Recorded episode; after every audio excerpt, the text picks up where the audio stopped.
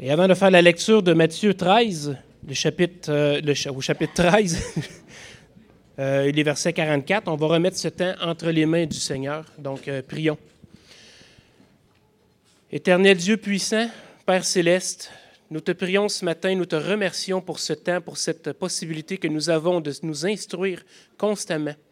On te remercie pour ta parole qui nous est accessible, que nous pouvons consulter, lire pour grandir à chaque jour. Fais en sorte que ce temps privilégié que nous avons ce matin soit un temps qui va nous instruire, qui va nous faire grandir, qui va travailler nos cœurs. On te demande que ta parole soit pénétrante et puisse nous, euh, nous aider, Seigneur, à avoir une vie juste qui te plaît, une vie pour ta gloire. Mets ta main sur ton serviteur qui va venir prendre la parole. Dans le nom de Jésus-Christ que je te demande ces choses. Amen. Donc lisons Matthieu chapitre 13, verset 44. Le royaume des cieux est encore semblable à un trésor caché dans un champ. L'homme qui l'a trouvé le cache. Et, dans sa joie, il va vendre tout ce qu'il a et achète ce champ. Le royaume des cieux est encore semblable à un marchand qui cherche de belles perles. Il a trouvé une perle de grand prix et il, est allé vendre tout ce qu'il avait et l'a acheté. Le royaume des cieux est encore semblable à un filet jeté dans la mer, ramassant des poissons de toute espèce. Quand il est rempli, les pêcheurs le tirent, et après s'être assis sur le rivage, ils mettent dans des vases ce qui est bon, et ils jettent ce qui est mauvais. Il, il en sera de même à la fin du monde. Les anges viendront séparer les méchants d'avec les justes, et ils jetteront dans la fournaise ardente, où il y aura des pleurs et des grincements dedans. Que Dieu bénisse sa parole.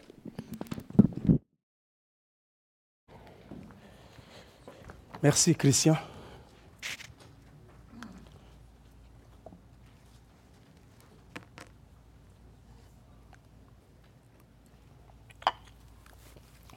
Bonjour à tous. Est-ce que vous allez bien? Euh, ça paraît qu'il y a un grand qui est passé ici. Hein. Je pensais que je suis le plus grand, mais il y en a d'autres qui sont plus grands que moi. Alors, j'espère que vous allez tous bien ce matin. Le temps est maussade dehors. Est-ce que vous allez vraiment bien? Voilà, le peuple de Dieu, on est dans la maison de Dieu devant notre Dieu. Même s'il y a des problèmes, alors c'est la place où les problèmes doivent être déposés au pied de Jésus-Christ, notre Sauveur, notre Seigneur. Amen. Alors vous ne sortez pas ce matin avec vos problèmes, vos difficultés, vos découragements, vos maladies et tout ce que vous avez amené, déposez ça devant le pied du Seigneur Jésus-Christ ce matin. Et puis quand tu déposes en partant, tu ne dis pas, bah, Seigneur, je peux prendre un peu de temps pour partir. Non, non, non, tu laisses. Amen. Tu laisses. Quand on laisse, on laisse, on ne prend plus. Alors, ce matin, nous allons continuer notre étude, l'enseignement sur le roi et son royaume. Alors, ça fait depuis plus de deux ans maintenant que nous sommes en train d'enseigner le roi et son royaume. Et l'évangile qui est très très important, toute la Bible est importante dans son ensemble. Alors nous sommes dans le chapitre 13 que nous venons de lire, alors dont, où on parle des paraboles. Les paraboles de Jésus-Christ sont enseignées dans cet endroit. Nous avons vu il y a quelques semaines euh, ce que c'était les paraboles et pourquoi il enseignait en paraboles, parce qu'il ne voulait plus que les gens comprennent ce qu'il dit. Pourquoi? Parce que ces personnes-là ont eu toute la possibilité, la santé, la joie de voir des miracles, de voir des prodiges, de voir tout ce que les prophètes avaient annoncé avant qu'ils ne viennent au sujet du Messie. Le Messie était là maintenant présent, en chair et en os, devant eux, et il les montre noir sur blanc la véracité de la parole de Dieu, l'accomplissement des prophéties. Malgré cela, les gens restent incrédules. Il ne croit pas en lui. Alors à partir de ce moment, il a commencé à prêcher en parabole. Parce que ses disciples pouvaient comprendre, ceux qui ont cru en lui pouvaient comprendre, mais les autres ne comprendraient plus à cause de leur propre aveuglement, endurcissement. Alors ce matin, nous sommes toujours dans les paraboles, on va terminer le chapitre 13 ce matin. On termine cela ce matin ensemble. Et ce serait le chapitre 14 qu'on va entamer. Alors le roi et son royaume, ici, le royaume des cieux et le rejet du roi. Mais on va voir d'autres points à l'intérieur en partant. Mais si nous regardons déjà, on vient de lire le texte, l'expression royaume des cieux, ça voudrait dire quoi? Royaume des cieux. On entend cette expression-là souvent. Ou royaume de Dieu. Alors, dans la parole de Dieu, il n'existe aucune différence entre l'expression royaume des cieux ou royaume de Dieu. Alors, j'ai lu tellement de commentaires, tellement de choses, que des gens essayent de trouver une différence entre ces mots-là. Ça dit la même chose. Simplement, Matthieu a décidé de parler du royaume des cieux. Comme juif, il a préféré cette expression-là plutôt que de prendre royaume de Dieu. Et Luc et Marc, eux, ils emploient le mot royaume de Dieu. Et Matthieu lui parle royaume des cieux. Vous comprenez, le juif pratiquant a peur de dire le nom de Dieu. Yahvé. Il ne prononce pas ce mot-là. Donc, n'oubliez pas que l'évangile de Matthieu s'adresse principalement aux Juifs. Matthieu est en train de parler à son peuple. C'est pourquoi on parle du roi et son royaume. Il vient pour régner sur Israël. Et Israël doit savoir que ce roi-là est venu pour lui et qu'il a été prophétisé depuis des années qu'ils attendaient et qu'il est maintenant dans la maison avec eux, il marche avec eux, il boit avec eux, il vit avec eux. Ils doivent écouter son message. Et là, Matthieu reprend cela pour faire comprendre à son peuple que c'est Jésus qui était le roi, le Messie. Il a fait tous les miracles qui pouvaient confirmer qu'il était le Messie et ils ont rejeté. Donc ce matin, quand nous regardons l'expression royaume des cieux, c'est ce que ça voudrait dire. Et l'expression royaume des cieux ou royaume de Dieu, c'est un thème central du message de Jésus-Christ. Tout l'évangile, tout le message de Jésus-Christ tourne autour du royaume des cieux. Et il le dit dans plusieurs passages où c'est annoncé, plusieurs fois. Et c'est Jean-Baptiste qui a été le premier à parler du royaume des cieux. Jean-Baptiste annonce le premier, le royaume des cieux dans Matthieu chapitre 3, versets 1 à 2. Il dit, il apparut en ce temps-là, Jean-Baptiste, prêchant dans le désert de Judée. Il disait, répentez-vous, car le royaume des est proche. Jean-Baptiste a été le premier à prêcher cela. Et Jésus va venir enrichir cela davantage. Et nous voyons aussi que dans l'évangile de Marc, Jésus lui-même dit, le temps est accompli, le royaume de Dieu est proche, répentez-vous et croyez à la bonne nouvelle. Et ce message est encore valable ce matin. Le royaume de Dieu est proche? Non, le royaume de Dieu est parmi nous. Amen. Jésus-Christ est la révélation. Il est parmi nous. Répentez-vous, croyez à la bonne nouvelle. C'est ce que ça voudrait dire. Et il continue. Il invite les gens à chercher premièrement le royaume des cieux. Le royaume et la justice de Dieu. Il dit, cherchez cela et après toutes les choses viendront par-dessus. Le superflu, là, il vous donnera cela. Donc c'était le message central de Jésus-Christ, chaque fois quand il prêchait. Et Nicodème qui le rencontre la nuit, qu'est-ce qu'il dit à Nicodème? Quand Nicodème dit, c'est évident que tu es un prophète venu de Dieu. Parce que pas les choses qui se passent par toi là. Aucun homme normal ne peut produire cela. Et Jésus lui dit, Nicodème, en vérité, en vérité, je te le dis, si tu ne nais d'eau et d'esprit, tu ne peux rentrer dans le royaume de... C'est ça.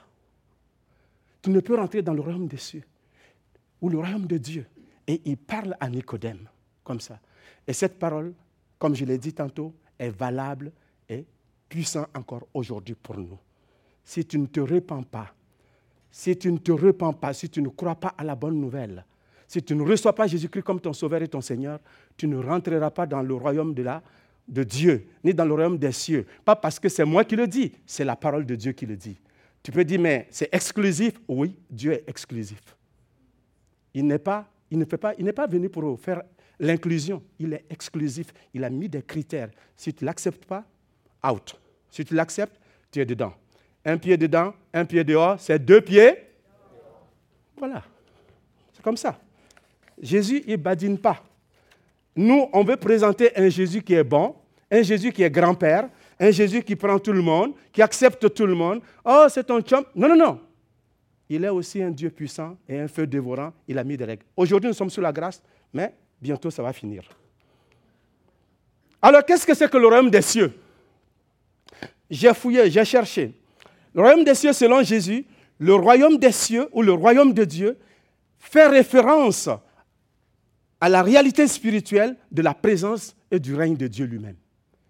Quand on parle du royaume des cieux, ça fait référence à la présence de Dieu lui-même, au règne de Dieu lui-même parmi nous et dans les cœurs, dans le monde. Mais dans le monde comment Pas dans, dans la nature, non. C'est dans la vie des individus. Le royaume des cieux, encore, c'est la sphère où Dieu règne, où sa volonté est accomplie parfaitement. La volonté de Dieu est accomplie. C'est pourquoi quand vous entendez Jésus prier dans Matthieu 6, il dit, notre Père qui est aux cieux, que ton nom soit sanctifié, que ton règne vienne, que ta volonté soit faite sur la terre comme le règne de Dieu, le royaume des cieux, le règne de Dieu. C'est là où Dieu règne, où sa volonté est accomplie. Encore, jusqu'à présent, Dieu est le Dieu de l'univers, il a tout créé, tout l'appartient. Mais sa volonté n'est pas encore parfaitement accomplie dans nos vies et dans nos cœurs encore. C'est pourquoi la prédication soit saisie pour obéir à la parole de Dieu. Amen. Alors je dis ceci, le royaume des cieux ne se limite pas à un lieu géographique spécifiquement, mais il est plutôt présent dans les cœurs, dans les esprits des personnes qui choisissent de suivre Dieu et de vivre selon son enseignement. C'est ça, le royaume des cieux. Ça, c'est la vérité. Ceux qui ont choisi d'accepter. Le royaume des cieux, ce n'est pas dans un endroit où si tu ne vas pas là-bas, tu ne l'as pas. Alors, nos frères musulmans, il faut qu'ils aillent à la Mecque pour rencontrer Dieu chaque fois pour aller, pour que leurs péchés soient pardonnés. Même s'ils disent des fois qu'ils sont pardonnés quand ils sont sur place, mais ils vont à la Mecque tout le temps. C'est la place. Faut qu'ils aillent. Nous, on n'a pas besoin d'aller à Jérusalem pour obtenir le pardon de nos péchés. Nous sommes ici au Cap de la Madeleine, au 225 rue Lupien. Tu cries à Dieu, tu fléchis les genoux, tu appelles Dieu, il répond et tes péchés sont pardonnés. N'est-ce pas merveilleux ça? Amen. Alors donc, on n'a pas besoin de payer des billets d'avion chers pour aller. Tu peux aller faire le tourisme si tu veux, mais ce n'est pas pour obtenir le pardon de tes péchés. Même dans ton salon, tu peux obtenir cela. Parce que Jésus-Christ est le même hier, aujourd'hui et éternellement. Il est partout. Dieu est esprit. Et c'est pourquoi ceux qui l'adorent doivent l'adorer en esprit et avec vérité. Le royaume des cieux. Alors, donc, dans notre enseignement de ce matin, il y a trois paraboles qui ont été enseignées. Trois paraboles qui ont été lues tout à l'heure. Et le premier nous parle réellement du trésor caché. Qu'est-ce que cela nous dit? Il nous parle du trésor caché. Et le deuxième va nous parler réellement d'une perle de grand prix. Et le troisième nous parle du filet qu'on a jeté dans la mer pour chercher des poissons. Alors, c'est des expressions que Dieu donne, des comparaisons, des exemples ou des métaphores que Dieu donne. Jésus-Christ enseigne à ses disciples pour qu'ils puissent comprendre ce que c'est que le royaume des cieux. Il les explique cela. Et cela est valable pour nous aussi ce matin. Et quand je fouillais, j'ai lu tellement de choses et beaucoup de gens ont donné des, des, explications mystiques. Ils ont essayé de faire des, comment on pourrait dire ça, des, le mot m'échappe, je l'avais tout à l'heure dans ma tête. En tout cas, ils ont essayé de donner des sens spirituels au texte que ça n'a jamais dit. Des allégories. Ils ont fait des allégories avec le texte. Ils vont dire le champ, c'est le monde. Et le trésor, c'est telle chose. Telle la personne, c'est une autre chose. Non, non, non. Jésus ne voulait pas dire cela. Quand nous lisons notre texte, il dit, le royaume des cieux est encore semblable à un trésor caché dans un champ. Un homme qui l'a trouvé le cache et dans sa joie, il va vendre tout ce qu'il a et il achète ce champ. Le royaume des cieux est semblable. Ça voudrait dire quoi? Il fait une comparaison. Le royaume des cieux est semblable à un trésor caché. Il n'y a pas midi 14 dans ça là. On n'a pas besoin d'aller à Harvard ou à Oxford pour comprendre ça là. C'est aussi simple que ça. Il n'y a pas d'autre chose. Il dit c'est un trésor. Il compare cela à un trésor caché.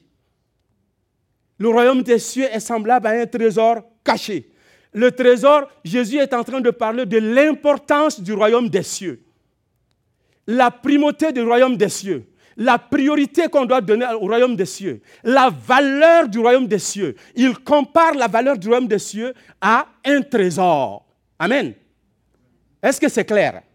Il compare ça à un trésor. Alors, il n'est pas en train de dire autre chose hors de là. Donc, si c'est un trésor, si c'est très important, alors celui qui l'a trouvé, c'est-à-dire ce monsieur qui travaillait dans le champ, ou peut-être qu'il était de passage, il a trouvé ça, il a heurté, il a trouvé ce trésor-là. Qu'est-ce qu'il fait? Il couvre. Il couvre le trésor. Il cache le trésor et puis il va vendre tout ce qu'il a. Il vient acheter le champ. Mais je vous demande, connaissez-vous des gens qui viennent acheter votre champ comme ça? Qui vont vendre tout pour venir acheter un champ comme ça? Pour acheter un champ là, si lui n'avait pas vu qu'il y avait quelque chose dedans, il ne va pas acheter ce champ-là. Il a vu ce que les autres n'ont pas vu. Il a vu un avantage dedans. Amélie, Demers, quand tu as acheté ton ranch là, est-ce que tu avais eu de l'or dedans avant d'aller acheter? Tu n'as pas vu ça, hein? Bon. Et si cet homme a vu l'or, il a vu un trésor dedans, il va acheter. Ce qu'il ne fait pas, c'est qu'il ne déplace pas le trésor pour amener sur un autre terrain. Non, il ne prend pas non plus le trésor pour aller vendre et puis venir acheter le terrain avec. Non, il laisse tout sur place, mais lui va vendre tout ce qu'il a. Et puis il vient négocier le prix avec le propriétaire. Il y a des détails qu'on ne rentrera pas dedans. Pourquoi? Parce que ce n'est pas nécessaire, ce n'est pas important. Ce qui est important, c'est la valeur du royaume des cieux que Dieu voudrait qu'on comprenne, que nous comprenions ce matin. Parce que les gens vont dire, comment se fait-il que Jésus-Christ a utilisé un truc comme ça qui n'est pas une manière éthique dans ce, dans ce cas-là, parce que c'est dans le terrain de quelqu'un, le gars n'a pas dit à le propriétaire que j'ai trouvé du trésor dans ton terrain, alors il est allé chercher. À... Non, il y a beaucoup d'autres réalités au travers de ça. Ce que Jésus veut enseigner, il veut enseigner, cet homme-là a fait un sacrifice. Il a fait un sacrifice. Il a vendu tout. Il s'est détaché de tout pour aller acheter ce champ parce qu'il a trouvé un trésor là. Et à l'époque, dans l'Ancien Testament, dans Israël ancien, les gens pouvaient enterrer beaucoup de choses dans le sol parce qu'il n'y avait pas de banque. Même chez nous au village, là, au Burkina Faso, là, en Côte d'Ivoire ou ailleurs en Afrique, là, les gens, c'est récemment, hein, ça n'a pas trop duré. Les gens, on, mettait de l'argent, nos parents mettaient de l'argent dans Canaries, là, de potiers d'argile, là. On mettait dedans, on fermait, puis on mettait dans un trou, puis on, on fermait là. Puis le papa il va dire à ses enfants, j'ai mis quelque part là. Si jamais il meurt, on peut trouver. Mais en Israël, si les gens, il y avait la guerre, les gens pouvaient mourir à tout moment. Ils ont été envahis par plusieurs pays. Alors donc, les gens cachaient leurs trésors, leurs habits et leurs biens. Et des fois, ils partaient en exil, des fois, ils revenaient, des fois, ils ne revenaient plus. Alors, s'ils mouraient là-bas, on ne sait plus où le trésor était caché. Et c'est quelqu'un en se promenant peut aller tomber dessus, il prend, il l'ouvre et c'est à lui. Vous comprenez? Alors, donc, si le propriétaire a vendu le terrain, c'est parce qu'il ne savait pas qu'il y avait un trésor dedans. S'il savait qu'il y avait un trésor, si c'était lui son trésor qui était là, il allait enlever son trésor et puis vendre le terrain, n'est-ce pas? Mais donc, c'est qu'il n'est pas conscient qu'il y avait quelque chose dedans. Donc, le monsieur a été wise. Il a acheté le terrain et puis, pauvre qu'il était, il est devenu riche du jour au lendemain.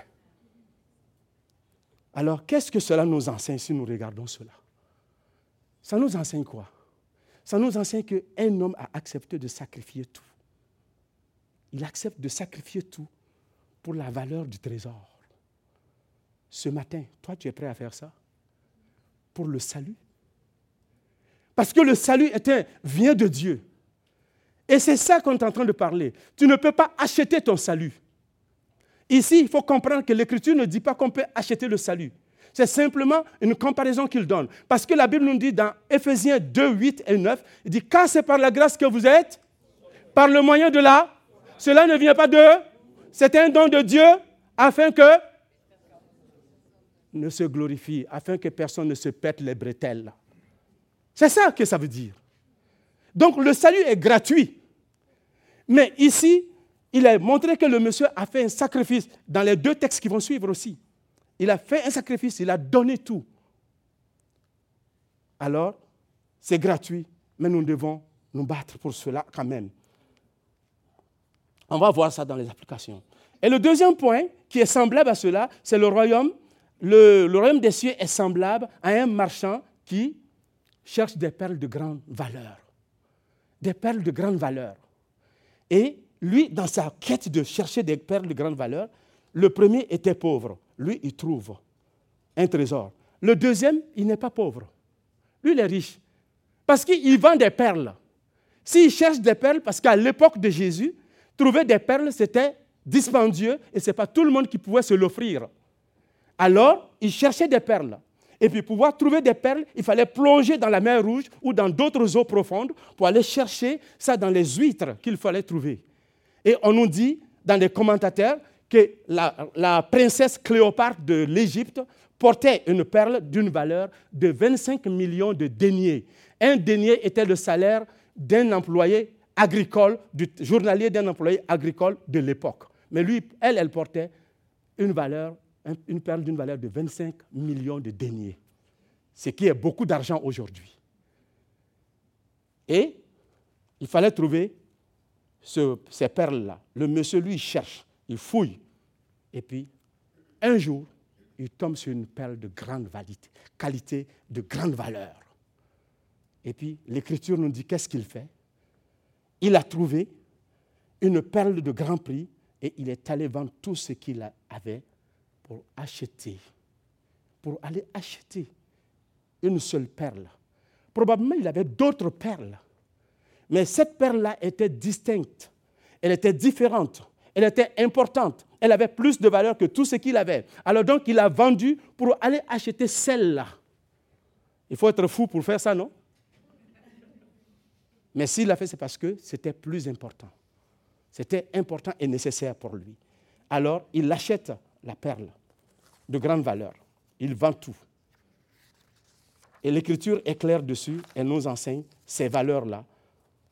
La perle de grande valeur que nous avons aujourd'hui. Quand nous regardons, qu'est-ce que tout cela nous enseigne? On va aller plus vite. Cela nous enseigne quoi? Cela nous enseigne que le règne de Dieu, le règne de Dieu a ses exigences et qu'il faut se positionner et décider. Il faut se positionner et décider. Se décider. Parce que tu ne peux pas rentrer dans le royaume des cieux comme tu veux, n'importe comment. Le royaume des cieux, c'est gratuit, c'est vrai, mais il y a des conditions. Si tu ne remplis pas les conditions, tu ne rentres pas au ciel. Le royaume des cieux, Dieu nous donne. Christ est mort à la croix, il a tout fait pour nous. Mais il faut se positionner. Ces gens-là se sont positionnés, ils ont cherché, ils ont fouillé, ils ont trouvé ce monsieur-là. L'autre, lui, il ne cherchait même pas. Il est tombé accidentellement dessus. Et il l'a eu. L'autre est riche, l'autre était pauvre. Mais en fin de compte, les deux sont devenus riches. Ils ont été enrichis par la grâce de Dieu, par la bonté de Dieu, par la miséricorde de Dieu. Amen. Et c'est ça. Il faut se décider. Ce matin, est-ce que tu veux te décider? Et deuxièmement, ça nous enseigne que le royaume des cieux est infiniment, le plus, infiniment plus important et plus précieux que n'importe quel trésor. N'importe quel trésor, n'importe quelle perle de grand prix. C'est la valeur du royaume des cieux. Es-tu prêt à sacrifier ton confort pour accepter ce salut? Es-tu prêt à sacrifier une partie de ta vie, sinon ta vie complètement pour elle? Parce que Jésus dit qu'il est, préférable à un homme de rentrer dans, dans le paradis en manchot, c'est ça, en manchot? Comment on dit? Qui a coupé un bras, c'est un manchot Que de rentrer dans l'enfer avec tout son corps, n'est-ce pas? Si ton œil est une occasion de chute pour toi, il dit arrache ton œil. Tu vas rentrer borgne au ciel, c'est mieux pour toi que de rentrer avec tes deux yeux en enfer. Ça voudrait dire quoi? Que nous avons des sacrifices à faire. Christ est mort pour nous, on est sauvés. Mais il ne nous a pas donné un passeport pour aller vivre dans le péché. Puis dit, on va au ciel pareil. Non, non, non. Le salut que nous avons acquis, c'est un salut qui est énorme parce que ça a coûté cher à Christ. Il a payé un grand prix pour nous. Mais nous, nous devons aussi montrer notre engagement, notre détermination pour Dieu. Comment? En vivant dans la sainteté, parce qu'il a changé son vêtement de sainteté avec notre vêtement souillé. Il a pris notre vêtement souillé, il l'a porté, et puis il a transféré son vêtement de sainteté à nous. Il dit maintenant, marche pour moi jusqu'à mon retour. Marche pour moi jusqu'à mon retour. Et sois saint. Soyez saint car je suis. Voilà. C'est vrai que dans la marche, on va dire, Adama, on n'est pas parfait. On n'est pas parfait, c'est vrai. Il nous arrive de tomber dans le péché, oui, mais accidentellement. Le péché était un accident de parcours dans la vie du chrétien et non un mode de vie. Si le chrétien commence à vivre dans le péché en disant oh, Je suis chrétien, Jésus-Christ, il est beau, il est gentil, il va me comprendre. Quand on va arriver au ciel, on va négocier. Je vais lui expliquer pourquoi ça ne marche pas. C'est ici. Si ta vie ici n'est pas en conformité avec l'évangile, pose-toi la question est-ce que tu es chrétien? Tu es parmi nous, tu chantes. Tu es à l'église, tu danses. Tu es à l'église, tu fais la musique. Tu joues. Peut-être que tu fais le balayage même à l'église. Tu fais le ménage. Tout est propre, c'est bon. Et les gens te voient, on pense que tu es un bon chrétien. Mais tu ne vis pas la foi comme il faut. Tu es là au milieu de nous, mais tu n'es pas un bon chrétien. Tu chantes, tu gambades, tu planes avec nous. Nous, on ne sait pas qui tu es. On pense que tu es un frère. Ya, tu n'es pas un frère. Alors, on pense que tu es une sœur. Tu n'es pas cette sœur-là. Mais la Bible ne nous donne pas le droit de dire qui va au ciel, qui ne va pas au ciel. Mais c'est Jésus-Christ, lui, il sait qui va. On va voir ça à la fin. Amen. Alors, qu'est-ce que cela nous enseigne encore? Qu'il faut s'engager résolument et entièrement. Dieu cherche des hommes et des femmes qui ont le cœur entier en Dieu. Tout entier à lui, pas à peu près, tout entier. C'est ce que le Seigneur demande. Est-ce que notre cœur est entier pour Dieu? Est-ce que notre marche honore le Seigneur, glorifie Dieu? Ça, c'est une question que chacun répond dans sa tête. Je n'ai pas besoin d'attendre vos réponses. Alors, comment nous pouvons faire cela? Que Être dédié entièrement à Dieu. Comment? Premièrement, on a vu que le monsieur, qu'est-ce qu'il a fait? Il a vendu le premier trésor, il a vendu tout ce qu'il a pour acheter. Il a sacrifié une partie. Il a sacrifié toute sa vie, tous ses biens, tout son confort, tout son argent. Il a vendu sa maison, tout, tout, tout, pour acquérir ce trésor, le royaume des cieux. Si tu vends tout, si tu vends tout, si tu donnes tout pour le royaume des cieux, tu ne perds pas. Tu gagnes. Parce que le royaume de Dieu est, plus, est supérieur que le bien matériel. Le royaume des cieux est éternel, elle n'est pas éphémère. C'est pourquoi l'Écriture nous dit, c'est un endroit, ni l'or ni l'argent peut payer, alors il a, ça, ne, ne se rouille pas, ça ne périmera pas. C'est éternel pour vous et moi. C'est pourquoi Christ est venu annoncer ce message-là. C'est parce que c'est un message de vie. Sinon, il ne va pas quitter le ciel pour venir ici si ça pas, ce n'est pas important. Il n'est pas venu faire du tourisme sur la terre, à ce qu'il sache. Alors, il a apporté un message de vie. Et c'est très important pour nous. Et deuxièmement, nous voyons que celui qui vendait les perles a liquidé tout aussi pour accepter. Donc, les deux messages sur le trésor et les perles parlent de la valeur inestimable du royaume des cieux. Les gens ont dit que le vendeur de perles, c'est Jésus. Et les perles, c'est l'Église et Israël. Alors le monde, c'est le champ et le, reste. Alors Jésus est venu, il a vendu, il, a caché tout ça, il est retourné au ciel, il va venir. C'est faux. Ça, c'est de l'allégorie. Nulle part l'Écriture ne dit ça. Quand on fouille les Écritures, il n'y a aucun lien avec cette façon de faire. Les gens, des fois, vont interpréter comme ça. Ce n'est pas vrai. Jésus voulait simplement dire, le royaume des cieux a de la valeur, alors fais tout pour faire partie de ce royaume. Amen. Et c'est pourquoi l'Écriture nous dit, dans Jean, il nous dit, si quelqu'un veut venir après moi, qu'il renonce à lui-même et qu'il se charge chaque jour de sa croix et qu'il me suit.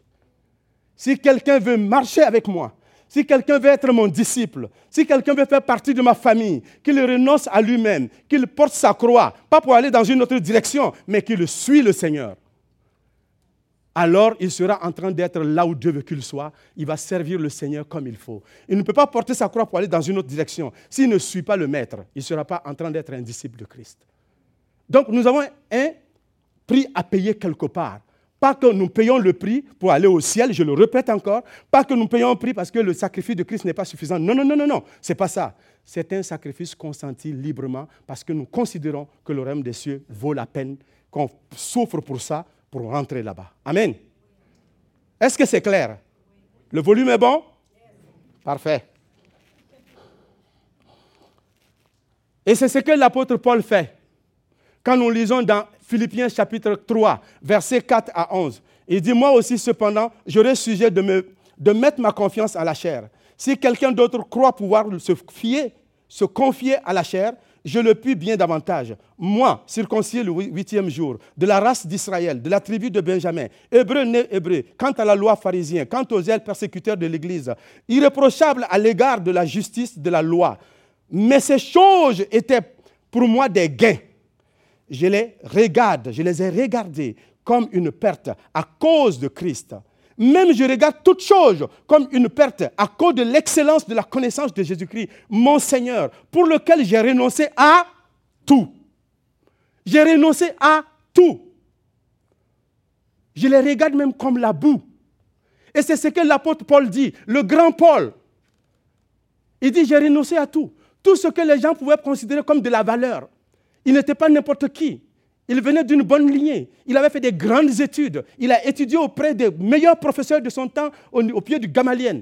Mais cependant, l'apôtre Paul, tous les postes qu'il a occupés, avec tous les grands diplômes, il a dit, à cause de l'excellence de la connaissance de Jésus-Christ, je regarde tout cela comme la boue. Ça ne vaut rien. Absolument. C'est de la bouillie de chat comparé à ce que Christ m'offre. Amen. J'ai renoncé à tout. Ce matin, sommes-nous prêts à renoncer à tout pour le royaume des cieux? Ouais, le ouais, il est froid, hein? C'est convaincant, hein, votre ouais? Je pense que le ciel n'a pas eu peur, hein? Le ciel n'a pas tremblé au matin. Et le verset de notre côté, j'aimerais qu'on regarde, ça c'est le verset de Matthieu chapitre 19 là. Jésus parle encore ici. Et Jésus lui dit, si tu veux être parfait, ça c'est par rapport au jeune homme riche, si tu veux être parfait, vends tout ce que tu possèdes et donne-le aux pauvres et tu auras un trésor au ciel. Puis viens, suis-moi. Après avoir entendu cette parole, le jeune homme s'en alla tout triste. Pourquoi? Parce qu'il avait assez de biens. C'est un jeune homme qui est venu voir Jésus-Christ. Il lui dit, que dois-je faire, maître, pour aller au ciel? Pour hériter le paradis, pour entrer dans le paradis. Jésus lui dit, mais tu connais la loi de Moïse? Il dit, oui, mais accomplis la loi de Moïse. Tout ce que la loi, il dit, moi je l'ai fait depuis mon enfance. J'ai obéi à tout cela. Donc je suis parfait, j'ai fait ça. Est-ce qu'il y a d'autres choses que tu peux me dire que je devrais faire de supplémentaire? Lui, il voulait épater Jésus-Christ, il voulait piéger Jésus-Christ. Mais Jésus lui dit, ben, maintenant va vendre tout ce que tu as, donne-le aux pauvres et suis-moi. Il n'a pas pu le faire. Le confort, son bien matériel, qui est terrestre, qui va pourrir, qui va être rongé par la teigne, que les voleurs peuvent voler, l'ont empêché de faire un choix légitime, un choix éternel, un choix qui va impacter sa vie ici et dans l'éternité. Il n'a pas pu faire ce choix. Jésus va dire à ses disciples, car il est difficile à un riche, hein, il est facile à un chameau de passer par le trou d'une aiguille, quand un riche de rentrer dans le royaume des cieux. Alors nous ne sommes pas riches comme cet homme, nous sommes tous pauvres ici, là. Ne permettons pas à notre petite pauvreté là de nous empêcher d'aller au ciel, les gars. Hein, les filles, n'est-ce pas? On va aller. Alors, le deuxième, c'est le filet. On a vu le trésor, on a vu, eh, pardon, le troisième, on a vu le premier, c'est le trésor, le deuxième, c'est la perle de Grand Prix. Alors, le troisième, c'est le filet. Qu'est-ce que cela nous enseigne, le filet? Le filet nous parle réellement, dans cette histoire, on peut la lire. Il dit, le royaume des cieux est encore semblable on est toujours dans les paraboles, hein. le royaume des cieux est encore semblable à un filet jeté dans la mer et ramassant des poissons de toute espèce. Quand il est rempli, les pêcheurs le tirent et après s'être assis sur le rivage, ils se mettent dans la vase, pardon, ils mettent dans, dans des vases ce qui est bon, pas eux-mêmes là, et ils jettent ce qui est mauvais. Donc là, Jésus donne notre exemple. Le royaume des cieux est semblable à un filet.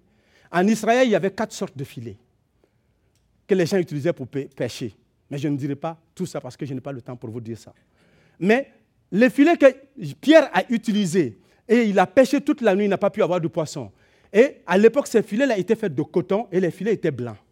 Quand on jetait dans l'eau, il fallait pêcher la nuit pour que les poissons ne voient pas les filets pour être poignés dedans. Mais si tu jetais le filet dans la journée dans l'eau, les poissons voyaient parce que c'est blanc, donc ils, n'iront pas dedans. Alors, ce qui a été un miracle, c'est que Jésus a contrarié la loi de la nature. Quand il dit à Pierre, après avoir prêché sur son bateau, il lui dit, tu m'as prêté ta bac, maintenant Pierre, jette le filet dans l'eau. Mais Pierre est un grand pêcheur. Il dit, mais écoute, maître, selon la loi de la pêche, ça ne fonctionne pas ton affaire là. on sait que toi, tu n'es pas un pêcheur. Nous, là, on est né dedans, on a grandi dedans. Les poissons, même des fleuves, nous connaissent, connaissent nos oncles. Et toi, tu nous dis de jeter filet dans l'eau, là, midi, comme ça, là. C'est pas possible, ça ne fonctionne pas. Mais Jésus lui dit, jette le filet dans l'eau. Et Pierre regarde Jésus. Il regarde son filet. Il regarde la barque, il regarde l'œuvre. Il dit, bon, comme tu l'as dit, moi, selon ma philosophie, selon ma compréhension, selon mon expérience, ça ne fonctionne pas. Mais comme tu l'as dit, sur ta parole, sur ta parole, je lâche les filets. Quand il a lâché le filet, tous les poissons de Tibéria ont sauté dans son filet.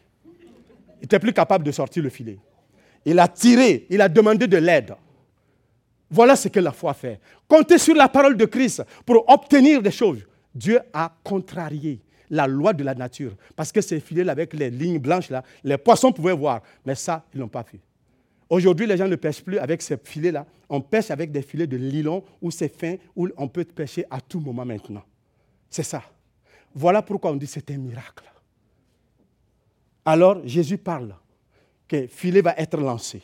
Et quand ce filet est lancé dans l'eau, qu'est-ce qui va se passer? Ça va ramasser toutes sortes de poissons. Et en Israël, il y a des poissons qui sont consommables et d'autres qui ne le sont pas, qui sont cachères et qui ne le sont pas cachères. Alors c'est pourquoi on va trier le poisson. On va trier le poisson, on va mettre ce qui est bon dans le bon plat et l'autre, on va le jeter de l'autre côté. Alors Jésus dit à la fin, c'est ainsi que mon Père, que les anges viendront, on va juger le monde. Les justes seront de l'autre côté et les injustes seront de l'autre côté, vont aller en enfer. Et quelqu'un m'a dit, une fois, Adama, tu prêches trop sur l'enfer. J'ai dit, mais ce n'est pas moi qui prêche, c'est la parole de Dieu qui parle. Et je ne fais que dire ce que l'Écriture dit. Amen. Si ça te dérange, je suis désolé, mais je ne diluerai pas la parole parce que toi, ça te dérange. Conforme-toi à la parole de Dieu. Je ne suis qu'un micro. Si vous voulez, vous pouvez me crucifier après la prédication. Mais moi, je ne fais que ce que Dieu m'a dit de faire. Je fais ma job. Je ne vais pas être critiqué au ciel. Alors, Jésus-Christ a parlé de l'enfer plus que toute autre chose. Pourquoi? Parce que c'est un lieu dangereux. Il ne veut pas que les gens aillent là-bas il nous prévient, il nous avertit, il nous appelle à ne pas aller là-bas. Alors si l'enfer te dérange, si tu ne crois pas à l'enfer ce matin, laisse-moi te dire que l'enfer existe, que c'est vrai. Et l'Écriture nous dit, dans Hébreu 9, 27, et comme il est réservé aux hommes de mourir une seule fois, après quoi vient le jugement? Il est réservé aux hommes de mourir une seule fois. Mais après vient le jugement. C'est ce que Hébreu 9, 27 nous dit. On dirait que je suis parti plus loin. Excusez. Alors donc le jugement va avoir lieu. Que tu le veuilles ou non, il va avoir un jugement. Es-tu prêt? Es-tu prêt?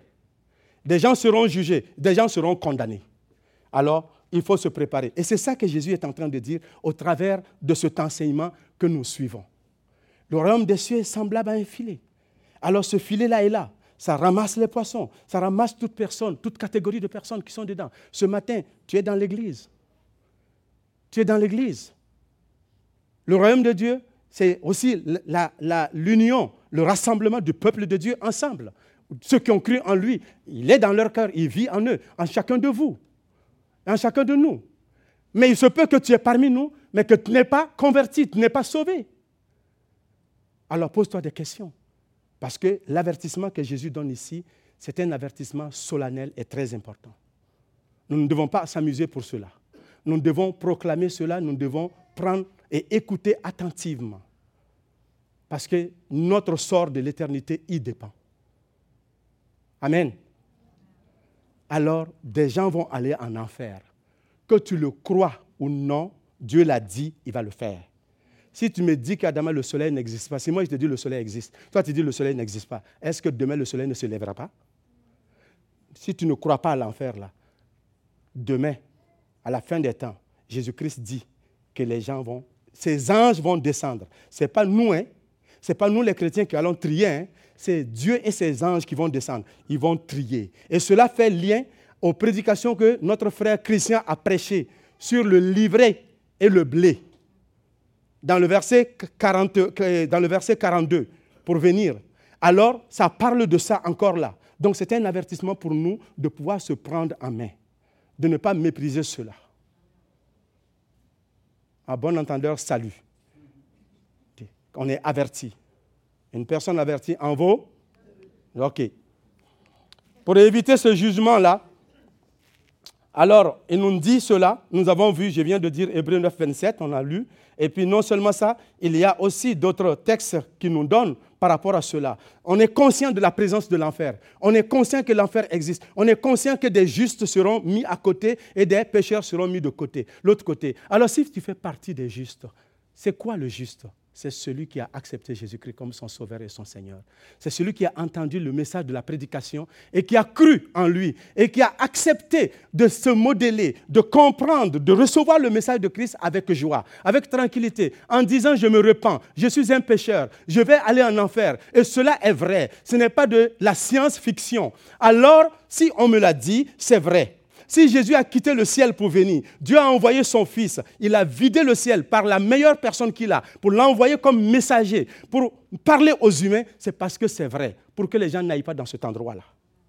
Alors, moi, je vais saisir ce message. Et tu as cru en Jésus-Christ. Ce matin, tu es assis, tu loues Dieu, tu célèbres Dieu, tu peux te réjouir, parce que dans le jour du jugement, tu ne seras pas de l'autre côté, tu seras dans le bon côté. Alors tu peux continuer de marcher dans ta foi. Tu peux te gambader. Tu peux sauter comme un veau qui sort de l'étable. Réjouis-toi. Et nous devons nous réjouir ensemble parce que c'est le prix que Dieu a payé pour que nous soyons ses enfants. Je n'ai pas à avoir honte de ma position d'enfant de Dieu. Vous n'avez pas à avoir honte de votre position d'enfant de Dieu. Vous devez être heureux, fier. Pourquoi? Parce que le Dieu des cieux est votre Père, est notre Père. Et quand nous parlons, il nous écoute. Quand nous l'appelons, il répond à nos prières alors tu n'as pas à avoir honte. Pensez-vous que les enfants de Jean chrétiens vont avoir honte de marcher dans la rue? Non. Notre Père est le roi des rois, le Seigneur des seigneurs. Je ne suis pas en train de parler que, nous devons être orgueilleux, mais humbles comme Jésus, mais fiers de notre position d'enfant de Dieu. Amen.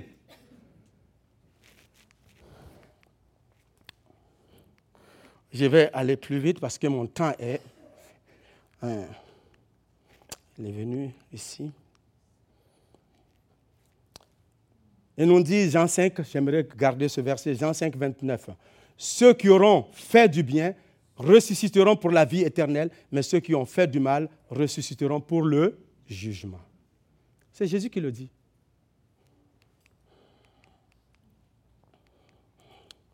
Apocalypse nous dit ceci qui est très intéressant. Apocalypse, c'est là aussi on parle. Il nous dit, puis j'ai vu un grand trône blanc. Et celui qui était assis dessus, la terre et le ciel s'enfuient devant sa face. Et il, ne fut plus trouvé de place pour eux.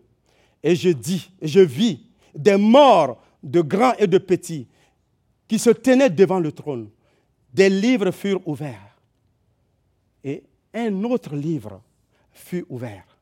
Celui qui, qui, celui qui est le livre de vie et des morts furent jugés selon leurs œuvres, d'après ce qui est écrit dans ces livres. Les morts furent jugés. Les morts, on ressuscitera. Certains pour la vie éternelle, certains pour le jugement. S'il vous plaît, ne soyez pas de ceux qui vont être dans le jugement. Ressuscitez pour la vie éternelle. Et ça, c'est recevoir Jésus-Christ comme son Sauveur et son Seigneur. Et ce verset que je ne l'ai pas dit, écrit, Jean 5, 24, il dit En vérité, en vérité, je vous le dis, celui qui écoute mes paroles et qui croit à celui qui m'a envoyé à la vie éternelle, il est passé de la mort à la vie, il ne vient point en jugement. Celui qui écoute mes paroles et qui croit à celui qui m'a envoyé à la vie éternelle. On n'a pas dit aura la vie éternelle. Il a la vie éternelle. Il devient l'incarnation de la vie éternelle. Pourquoi? Parce que celui qui a la vie éternelle vient habiter en lui. Alors il ne passera pas au jugement. Pourquoi? Parce qu'il a cru à la parole de Dieu. C'est Jésus même qui dit ça. Ce n'est pas moi. Ce n'est pas les leaders qui disent ça. Nous ne faisons que répéter ce que l'Écriture nous dit. Alors qu'est-ce que tout cela nous enseigne comme nous venons de voir? Elle nous enseigne l'évidence, comme on l'a dit tantôt, l'évidence réellement de la réalité du jugement à venir. Et elle nous enseigne aussi et nous encourage à proclamer la parole de Dieu, à proclamer ce jugement qui s'en vient aux inconvertis, Christ a proclamé cela. Vous et moi, comme chrétiens, nous devons proclamer cette vérité aux gens. Nous ne devons pas nous taire comme Église. On doit l'annoncer aussi. C'est notre devoir. Que les gens soient contents ou pas, nous devons le dire parce que nous aimons ces personnes-là. Nous ne le disons pas pour les écœurer. Nous le parlons parce qu'on veut qu'ils soient sauvés du danger qu'ils guettent, qui, vient. Alors, ça fait partie de nous et nous devons proclamer cette vérité de Dieu. Alors, pourquoi on doit faire cela? Qu'est-ce que cela nous enseigne de nouveau? Parce que le temps de grâce va finir. La grâce va finir. La grâce ne restera pas éternellement là. Un jour viendra où vous avez vu que le filet a été tiré. Jésus dit que le filet sera tiré hors de l'eau. On va commencer à trier. Quand on tire le filet de l'eau, le temps de grâce est terminé. Tu ne peux plus rien faire. Si tu n'as pas décidé maintenant, si tu meurs, ton temps de grâce est fini. Sans Jésus-Christ, tu vas en enfer. Alors si tu n'es pas mort et que la trompette a sonné et que nous sommes appelés et que tous les vivants et les morts vont à la rencontre de, Dieu dans les cieux et que toi tu n'as pas fait le choix de marcher avec Jésus-Christ, temps de grâce est terminé pour toi. En Côte d'Ivoire, vous savez comment on dit ça? On dit match Huawei. Match Huawei, ballon à Bana. Ça veut dire le match est terminé. Il n'y a pas de solution pour toi. Ce matin, s'il vous plaît. Je le répète encore. Si tu n'as pas fait la paix avec Dieu, mon frère, ma soeur, je t'en prie. Je t'en prie au nom du Seigneur Jésus-Christ, je t'en prie. Reçois Jésus-Christ comme ton sauveur et ton Seigneur. Après le culte, tu peux venir me voir. Tu peux venir voir d'autres frères qui sont à l'église. Les anciens sont là. Et il y a des frères et des sœurs matures qui pourront te conduire à recevoir Jésus-Christ comme ton sauveur et ton Seigneur si tu veux. Amen. Ne rentre pas comme ça reçois le Seigneur. Si ta vie est dandine depuis longtemps, tu as marché une vie chrétienne boiteuse, tu dis tu es enfant de Dieu, tu es accepté, mais tu marches d'une manière boiteuse, s'il te plaît, repens-toi. Si tu veux nous rencontrer, le message est valable pour toi, tu viens nous rencontrer discrètement, on va prier avec toi. Ce qui est dit confidentiellement restera dans la confidentialité. Et ça, ça fait partie de notre travail comme ancien responsable dans l'Église. Amen. Et on veut réussir ensemble. On ne veut laisser personne derrière. Comme Moïse a dit à Pharaon, je n'irai pas, je ne laisserai pas un seul sabot en Égypte ici. Je partirai avec tout Israël.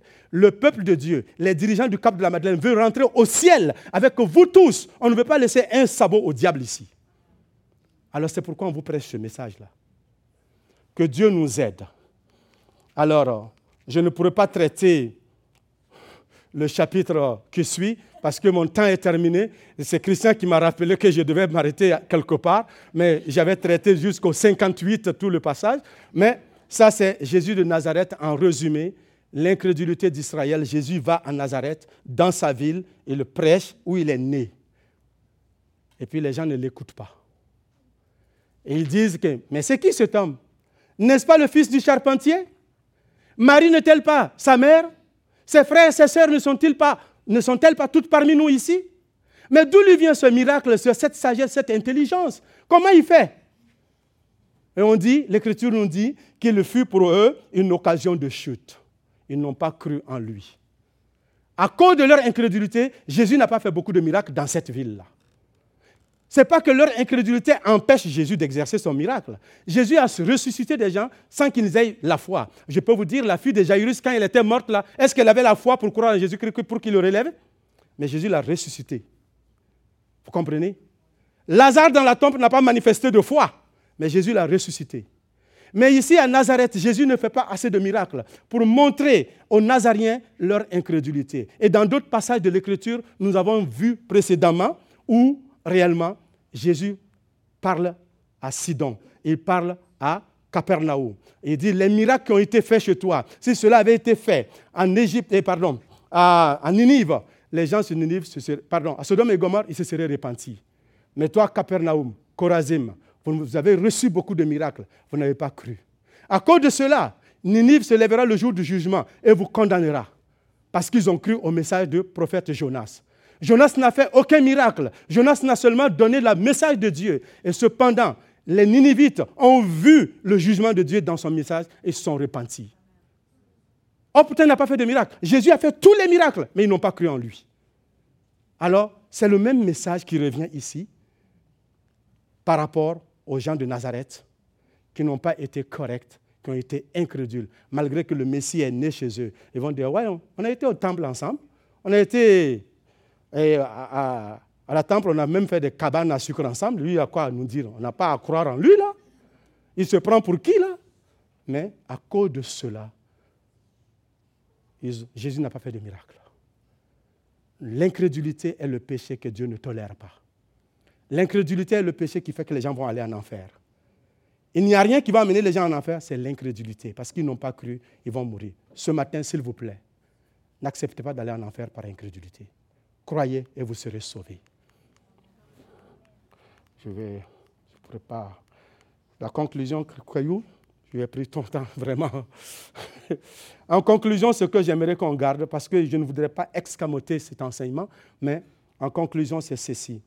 Le royaume des cieux doit avoir le premier, doit avoir la première place dans nos cœurs, car, car il est infiniment plus précieux que toute chose.